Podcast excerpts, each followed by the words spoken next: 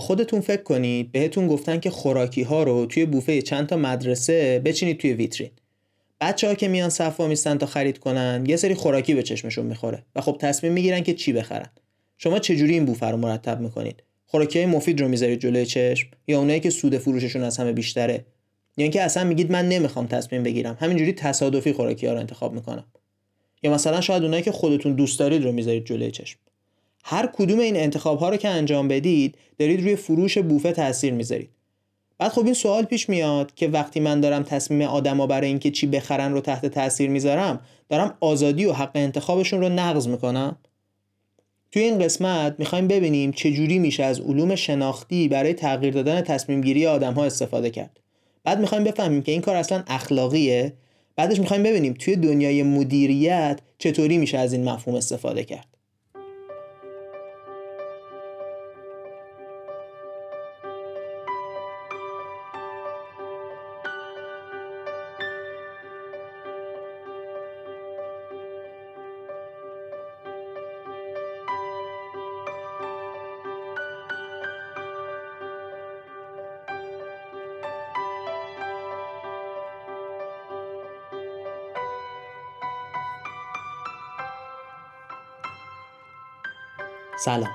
این قسمت هشتم کارکسته که داره توی خرداد 99 منتشر میشه.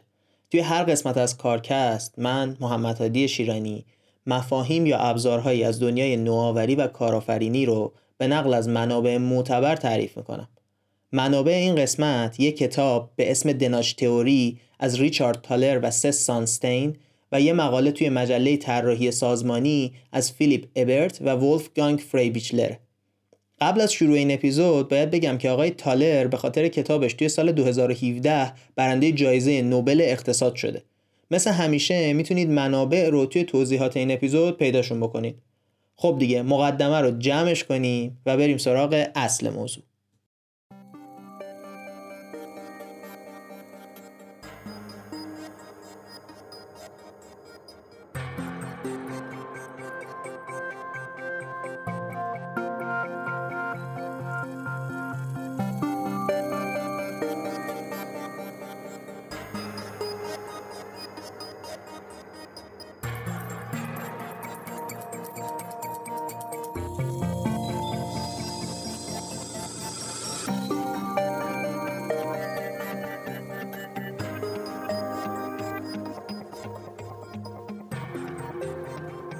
بذارید برگردیم به مثال خودمون. گفتیم فکر کنید قرار خوراکی ها رو توی بوفه چند تا مدرسه بچینید بذارید اول همه انتخابامون رو بررسی کنیم. انتخاب اول اینه که بیایم اون چیزایی که فکر می‌کنیم برای بچه ها مفیدتره رو بذاریم جلو چشم. انتخاب دوم اینه که بیایم تصادفی ترکیب خوراکی ها رو انتخاب کنیم. انتخاب سوم اینه که سعی کنیم بوفه رو یه جوری بچینیم که بچه ها اون چیزی رو که خودشون می‌خواستن ببینن و بخرن. انتخاب چهارمم اینه که ببینیم کدوم شرکت از همه بیشتر بهمون به رشوه میده. خوراکی اون رو بذاریم جلو چشم. انتخاب آخرمون این میشه که ببینیم چطوری می‌تونیم سود فروشنده بوفه رو به بیشترین حد برسونیم و اونجوری بوفه رو بچینیم. به نظر میاد که اگه چیزای مفید رو بذاریم جلوی چشم از همه کارا اخلاقی تر و بهتره. ولی یکی ممکنه بیاد بگه که اصلا تو کی هستی که بخوای تصمیم بگیری چی جلوی چشم بچه ها باشه که بیشتر بخرنش. تو داری آزادی این آدما رو از بین می‌بری. انتخاب دوم اینه که بیایم رندوم این خوراکی ها رو بچینیم. اونی که بهمون به گفته بود آزادی رو داریم از آدما می‌گیریم. اون شاید بیاد بگه که این روش بهترین روشه. منتها مشکل این روش اینه که وقتی خوراکی های مختلف رو رندوم میچینیم بچه های یه سری از مدرسه ها چیزای جلوی چشمشون مفیدتره و خب سالمتر میمونن و بهتر رشد می‌کنن. بچه های یه سری دیگه از مدرسه ها غذای ناسالمتری می‌خورن و هم به بدنشون آسیب می‌رسه هم رشدشون بدتر میشه. روش سوم خب خیلی ایدئاله بیایم ببینیم که بوفه رو چجوری بچینیم که هر کسی که اون چیزی که واقعا می‌خواد بخره. مشکل این روش اینه که انجام دادن این کار غیر ممکنه. تحقیقا نشون دادن که بچه ها اون چیزی که بیشتر به چشمشون می‌خوره رو بیشتر می‌خرن. پس هر جوری که این بوفه رو بچینیم نمی‌تونیم به این حالت خونسا برسیم. چیدمان بوفه 25 درصد روی فروش خوراکی ها تاثیر می‌ذاره. روش چهارم خب خیلی خوبه. میایم رشوه می‌گیریم بعد کلی پول بهمون می‌رسه. و خب این خیلی خوبه دیگه.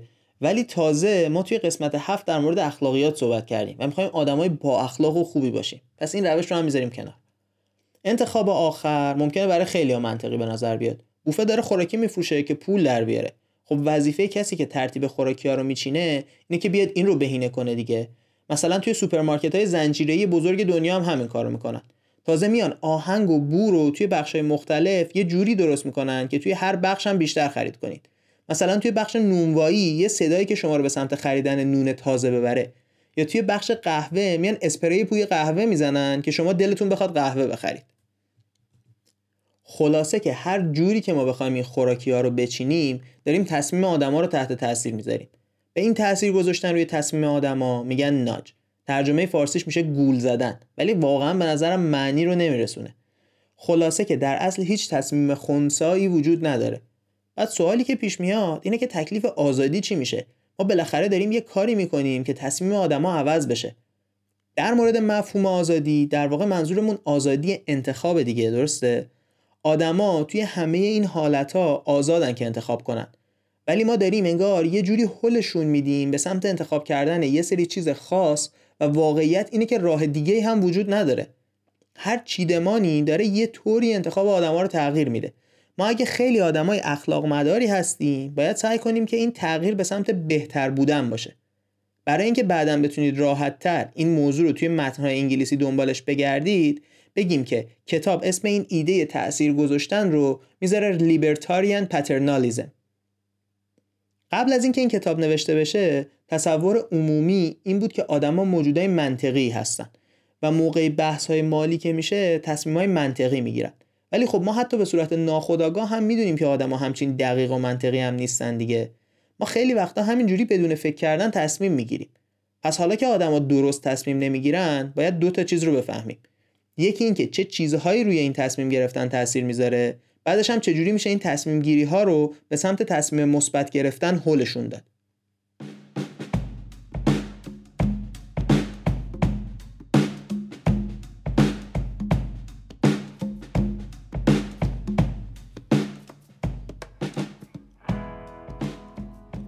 اولین چیزی که ما توی تصمیم گیریامون داریم اینه که می‌خوایم همیشه راه راحت تر رو بریم.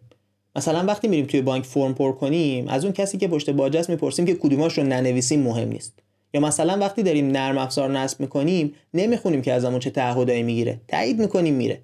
پس وقتی یه روند ساده وجود داره کم پیش میاد که ما کار سخت رو انجام بدیم. دومین چیز اینه که ما همیشه برای مسائل پیچیده دنبال راه میونبر میگردیم. تجربهمون هم نشونمون داده که اکثرا میونبر خوبه. ولی بعضی وقتا هست که این راه های کوتاه میونبر بعد جوری به ضررمون تموم میشن. یادتونه توی قسمت دوم که در مورد تصمیم گیری بود از بایاس ها حرف زدیم. گفتیم بایاس ها در واقع تصمیم هایی هستند که ما بر اساس تجربهمون می‌گیریم. ولی این تجربه ها به اندازه کافی شبیه شرایطی که توش تصمیم می‌گیریم نیستن و تصمیممون اشتباه میشه. سه تا بایاس هست که توی انتخاب کردن این راه های میونبر تاثیر دارن. اولیش bias لنگر انداختنه به انگلیسی anchoring bias bias لنگر انداختن یعنی چی؟ یعنی اینکه شرایط باعث میشن که ما های مختلفی بگیریم. مثلا اومدن توی فرم کمک به خیریه یه بار گزینه ها رو گذاشتن از 50 تا 150 دلار. یه بار دیگه همون خیریه اومده گزینه ها رو گذاشته از 100 تا 5000 دلار. توی حالت دوم هم میانگین پولی که به خیریه دادن بیشتر شده هم مجموع مبلغ بیشتر شده. دلیلش هم اینه که وقتی ما می‌بینیم که عددها بزرگن حس می‌کنیم که باید پول بیشتری بدیم. این اسم لنگر انداختن معلومه که یعنی چی دیگه؟ ما یه جایی بین اون فضایی که بهمون دادن رو انتخاب می‌کنیم به صورت نسبی. یعنی نمیریم که 50 دلار کمک کنیم. فرم رو که می‌بینیم بعد تصمیم می‌گیریم که چقدر کمک کنیم. دومین بایاس بایاس در دسترس بودنه. این یعنی چی؟ یعنی اینکه چیزهایی که جدیدتر اتفاق میفتن توی ذهن ما مهمترن.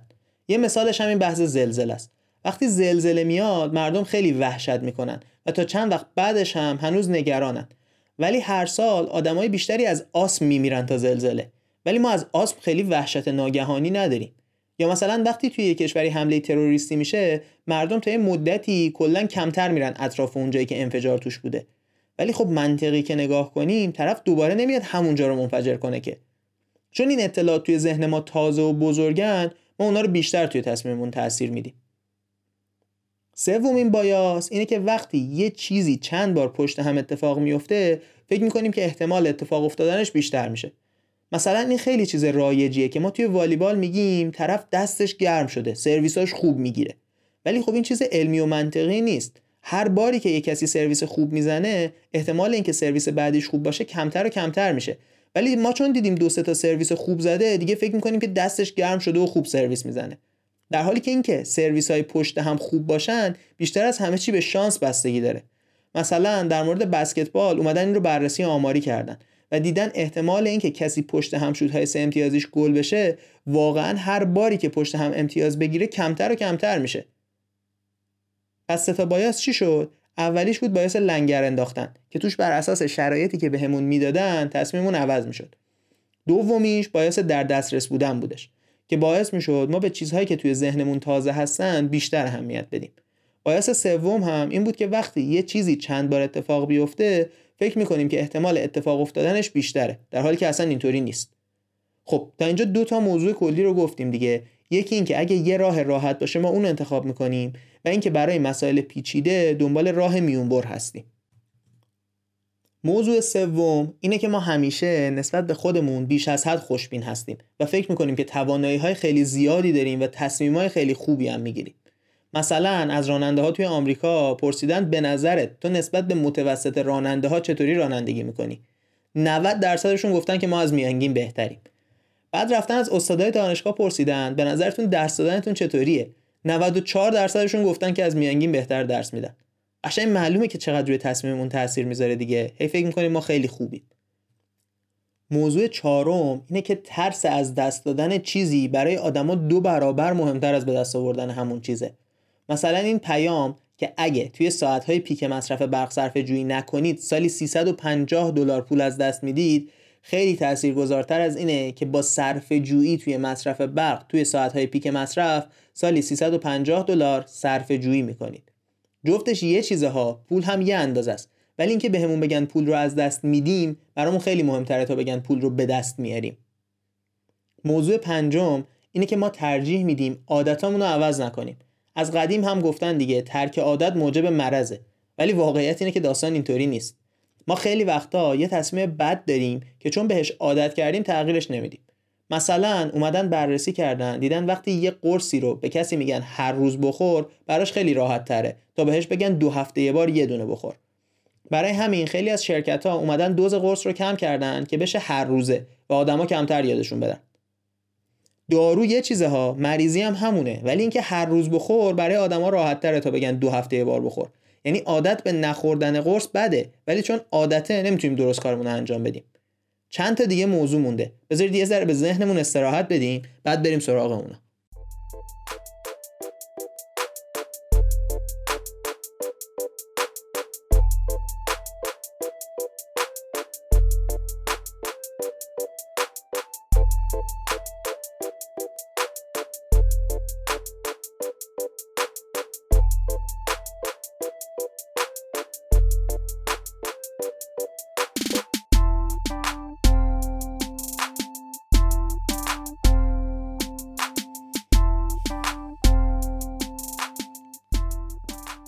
موضوع شیشم اینه که شرایط احساسی ما روی تصمیم گیریمون تاثیر می‌ذاره. مثلا وقتی با شکم گشنه بریم توی سوپرمارکت بیشتر خوراکی می‌خریم. یا موقع آشپزی اگر گرسنمون باشه غذای بیشتری میپزیم. یا موقع رژیم اگه حسابی گشنمون باشه از حالت عادیمون هم بیشتر غذا می‌خوریم. حالا ما مثال گرسنگی رو زدیم ولی این برای همه احساسات برقراره. موضوع هفتم اینه که ما خیلی کارها رو به صورت خودکار انجام میدیم. مثلا اومدن آزمایش کردن با بلیت سینما با آدما پوففیل مجانی دادن. بعد به نصف آدما ظرف کوچیک دادن به نصف آدما ظرف بزرگ. همینجوری تصادفی. بعد آدمایی که ظرفشون بزرگ بوده به صورت متوسط 53 درصد بیشتر پوففیل خوردن. چرا؟ چون موقع فیلم دیدن خوراکی خوردنمون بدون فکر و ناخودآگاهه. فکر نمی کنیم که دیگه ظرفمون بزرگه یا کوچیکه که. موضوع هشتم تبعیت از گروهه. ما کارهامون شبیه آدمهایی که برامون مهمن و ارزشمندن میشه. مثلا اومدن توی آمریکا تحقیق کردن دیدن دانشجوهایی که هم اتاقشون نمره هاش بالاست متوسط نمره های بالاتری می‌گیرن. این دفعه اون ضرب المثل قدیمی بود که میگفتش با بدان منشین که عادت بد گرچه پاکی تو را پلید کنند این درسته. برعکس اون قبلی که درست نبود. یا مثلا اومدن دیدن آدما وقتی با هم غذا می‌خورن بیشتر غذا می‌خورن. مثلا وقتی دو نفر دوست با هم غذا می‌خورن 35 درصد بیشتر از حالت عادیشون می‌خورن. وقتی چهار نفر دوست با هم غذا بخورن هر کدومشون 75 درصد بیشتر از حالت عادی خودشون غذا می‌خورن. خیلی زیاده ها. بیش از یک و نیم برابر حالت عادی. یا مثلا اگه از قسمت قبل یادتونه اینکه به مردم انگلیس گفتن 90 درصد آدما سر وقت مالیات میدن و شما اون یه نفری از ده نفری که مالیات رو سر وقت ندادن اون همین داستانه. خب بریم سراغ موضوع نهم که خیلی عجیبه. بعضی وقتا چیزای نامربوط روی رفتار ما تاثیر می‌ذارن. مثلا اومدن دیدن اگه توی اتاق یه ذره بوی مایع ظرفشویی بیاد احتمال اینکه آدما بلافاصله بعد از غذا خوردن ظرفشون رو بشورن زیاد میشه. یا مثلا اینکه از آدما بپرسن توی انتخابات شرکت می‌کنی یا نه احتمال اینکه آدما رأی بدن رو 25 درصد زیاد می‌کنه. خیلی عجیبه ها. این موضوع شاید همینجوری که نگاه کنیم نامربوط باشن ولی خیلی تاثیر می‌ذارن. موضوع دهم feedback داشتنه. یادتون از قسمت پنج که در مورد feedback خوب دادن و گرفتن صحبت کردیم؟ feedback هم تاثیر زیادی توی تصمیم گیری ما داره. مثلا یه شرکت آمریکایی اومده یه چراغ قشنگ داده به خانواده ها که رنگش بستگی به اینکه چقدر دارن برق مصرف می‌کنن تغییر می‌کنه. اگه کم مصرف کنن رنگش سبزه. هرچی بیشتر مصرف کنن رنگش قرمزتر میشه. بعد همین دونستن این که چقدر دارن برق مصرف می‌کنن باعث شده مصرف برق حدود 40 درصد کم بشه. خیلی زیاده دیگه. دلیلش هم اینه که ما وقتی زیاد برق مصرف می‌کنیم اصلا نمی‌فهمیم که داریم زیاد مصرف می‌کنیم. حسش نمی‌کنیم. کی می‌فهمیم؟ وقتی سر ماه قبض برق اومد. اینکه فیدبک سریع و مناسب داشته باشیم خیلی خوب کمکمون می‌کنه که خوب کار کنیم. مثل همون که گفتیم توی قسمت پنج که اگه یه کسی داره یه کاری و خوب انجام میده بهش درجا بگیم. اینم مثل همونه. موضوع آخری هم که روی تصمیممون تاثیر می‌ذاره مقایسه کردنه. یعنی چی؟ بذارید یه مثال بزنیم. اومدن توی سایت یه روزنامه گفتن که اگه روزنامه رو آنلاین می‌خواید ماهی 35 دلاره. اگه نسخه چاپی رو بخواید 80 دلاره. اگه نسخه آنلاین و چاپی رو هم با هم بخواید بازم 80 دلاره. بعد دیدن تعداد آدمایی که میان نسخه چاپی و آنلاین رو با هم می‌گیرن کلی زیاد شده و درآمد شرکت هم رفته بالا. حالا چرا؟ چون ما حس می‌کنیم که یه قیمت خوب داریم می‌گیریم برای اینکه هم نسخه چاپی رو داشته باشیم هم آنلاین رو. در حالی که دوتاش رو با هم شاید اصلا استفاده هم نکنیم. ولی خب ما میایم توی مقایسه اونی که به نظرمون به صرف تر میاد رو انتخاب می‌کنیم. خب موضوع تموم شد. سریع لیستشون رو یه مرور بکنیم که یادمون نره. بعد بریم سراغ دنیای مدیریت و ببینیم چجوری میشه از این مفهومها استفاده کرد که شرکتمون رو پیشرفت بدیم. اولین چیزی که روی تصمیممون تاثیر می‌ذاره اینه که ما می‌خوایم همیشه راه راحت تر رو بریم. دومیش اینه که ما برای سوالهای پیچیده دنبال راه میون بریم. سومیش این بود که ما نسبت به خودمون بیش از حد خوشبینیم. چهارمی اینه که ترس از دست دادن چیزی برامون خیلی بزرگتر از به دست آوردن همون چیزه. پنجمیش این بود که ما ترجیح میدیم با عادت هامون بچسبیم و ولشون نکنیم. شیشمی اینه که احساساتمون رو روی تصمیممون تاثیر میدیم. هفتمی اینه که ما به خیلی چیزا فکر نمی کنیم و ناخداگاه انجامشون میدیم. هشتمی اینه که ما از گروه آدم های نزدیکمون پیروی می‌کنیم و دنبال اونا میریم. نهمی اینه که حتی خیلی وقتا چیزای نامربوط به هم روی تصمیممون تاثیر می‌ذاره. دهمی اینه که فیدبک باعث میشه کاری که انجام میدیم عوض بشه و آخری همین بود که مقایسه کردن شرایطی که بهمون پیشنهاد میشه توی تصمیم گرفتنمون تاثیر داره. یادمون که نرفته همه اینا تقریبا ناخودآگاه و غیر منطقی حالا که فهمیدیم چه چیزهای غیر منطقی روی تصمیممون تاثیر می‌ذاره وقتشه که بفهمیم چجوری توی محیط کار از این چیزهای غیر منطقی استفاده کنیم که تصمیم گیری شرکتمون بهتر بشه.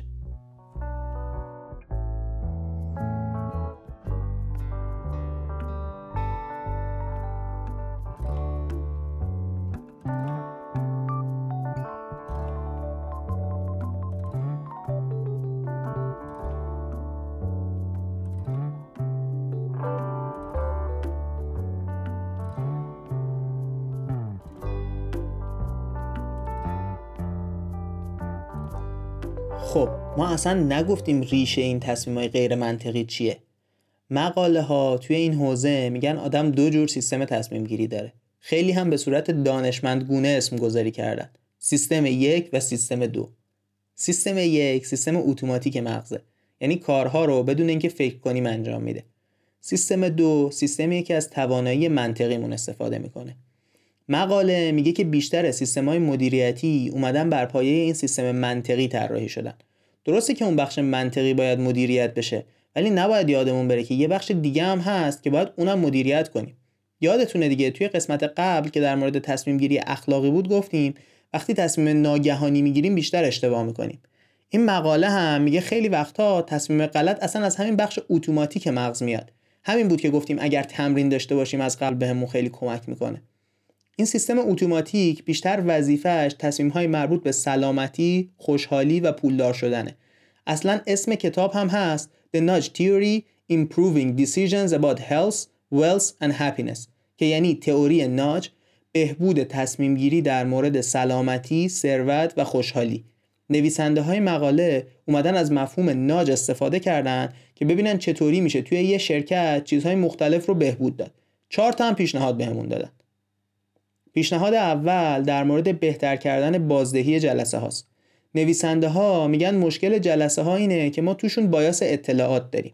یعنی چی؟ یعنی هی میایم دنبال اطلاعات بیشتری میگردیم که اصلا روی تصمیم گیریمون تاثیر ندارن. مخصوصا الان که توی دنیای دیجیتال ما به کلی داده دسترسی داریم این موضوع بدتر هم شده. پیشنهاد نویسنده ها اینه که بیایم زمان جلسه ها رو کوتاه در نظر بگیریم تا کمتر از موضوع اصلی دور بشیم.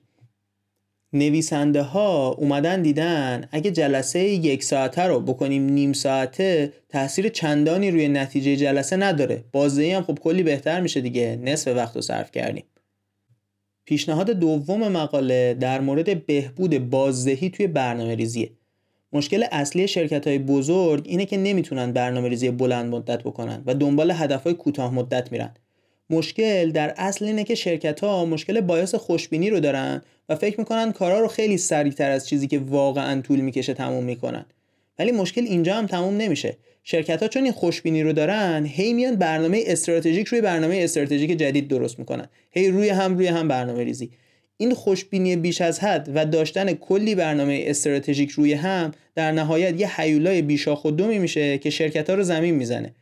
راه حلی که نویسنده های مقاله معرفی می‌کنن اینه که هر سه ماه توی شرکت یه جلسه بذاریم و مدیرا بیان هدف بلند مدتشون رو برای همه توضیح بدن و بررسی کنن تا چه حدی به اهداف جلسه قبلی رسیدن. اینجوری با به وجود اومدن اون فیدبک خوشبینی بیش از حد اصلاح میشه و سازمان بهتر پیش میره.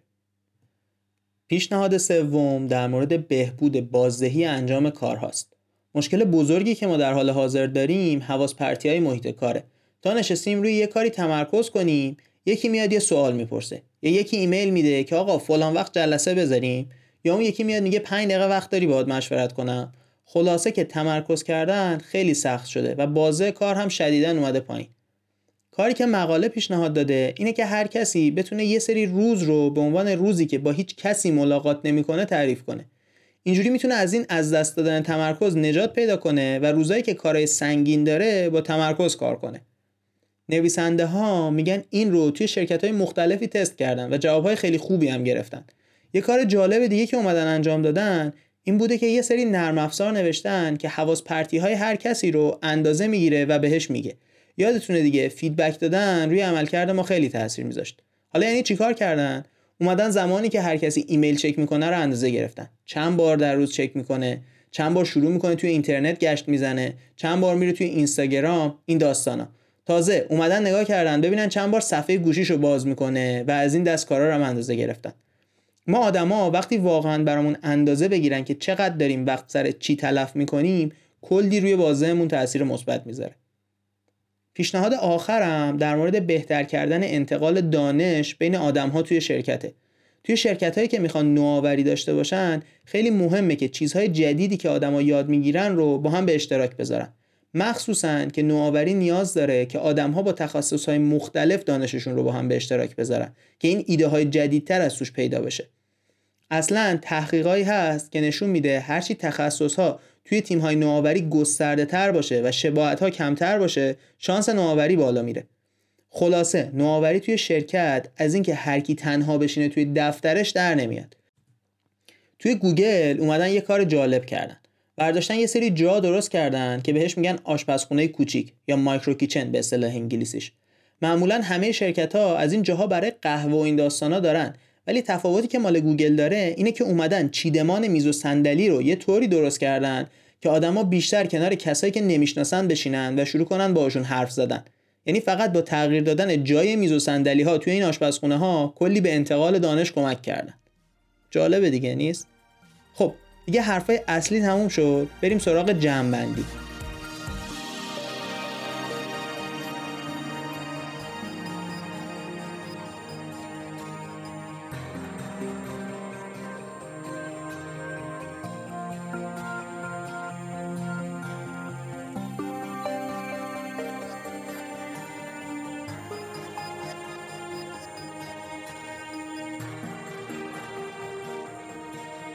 اول این اپیزود رو با یه مثال از تصمیم گیری روزمره شروع کردیم.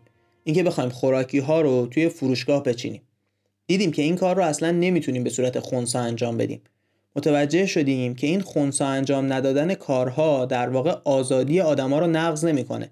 در کمال آزادی به سمت تصمیم بهتر هدایتشون می‌کنه. بعد اومدیم 11 تا پارامتر رو بررسی کردیم که روی تصمیم آدما تاثیر می‌ذارن. دیگه تعدادشون زیاده. تکرار نکنیم. در نهایت اومدیم چهار تا پیشنهاد بر اساس همین پارامترها بررسی کردیم. اولین پیشنهاد این بود که زمان جلسه ها رو کوتاه کنیم که توی جلسه ها دنبال اطلاعات بیخود و بیدلیل نریم. دومی این بود که بیایم توی شرکت جلسه های سه ماهه داشته باشیم که اهداف رو روشن توضیح بدیم و بررسی کنیم نسبت به سه ماه پیش به چه بخشی از اهدافمون رسیدیم. این باعث میشه که فیدبک توی سیستم به وجود بیاد و بهتر کار کنیم. پیشنهاد سوم این بود که برای بهبود بازدهی بیایم یه سری روزهای هفته رو به هر کسی اجازه بدیم که کلا جلسه نداشته باشه. اینطوری می‌تونیم تمرکز و بازدهی رو بالا ببریم. پیشنهاد آخر هم در مورد چیدمان آشپزخونه ها توی محیط کار بود.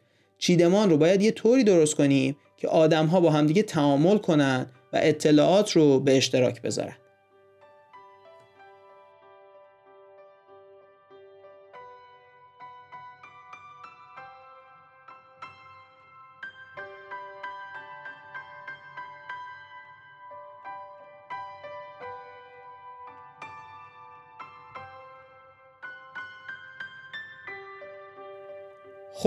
رسیدیم به آخر قسمت هشت. اول از همه باید از شما تشکر کنم که تا آخر این قسمت رو گوش کردید. بعد از اون هم مثل همیشه از شبنم شجاع اردلان باید تشکر کنم بابت زحماتی که برای متن می‌کشه. این قسمت باید از یه نفر جدیدم تشکر کنم. محمد رستگارزاده چند هفته ای که توی بخش طراحی و شبکه های اجتماعی به تیم ما اضافه شده. و الحق کارش هم حرف نداره. از محمد هم تشکر می‌کنم بابت زحماتی که برای پادکست می‌کشه. مثل همیشه باید ازتون خواهش کنم که پادکست رو به دوستاتون معرفی کنید و توی شبکه های اجتماعی مختلف پادکست رو با دوستاتون به اشتراک بذارید. این بزرگترین کمکیه که می‌تونید بهمون بکنید. خواهش دوم هم اینه که کارکست رو از پلتفرم های پادکست مثل اسپاتیفای، کست باکس، اپل پادکست، گوگل پادکست و اینجور چیزا گوش کنید که ما بتونیم بفهمیم چه بخشهایی از کارمون براتون جذاب بوده و چه بخشهایش نبوده. بازم ازتون ممنونیم. این بود قسمت هشتم کارکست.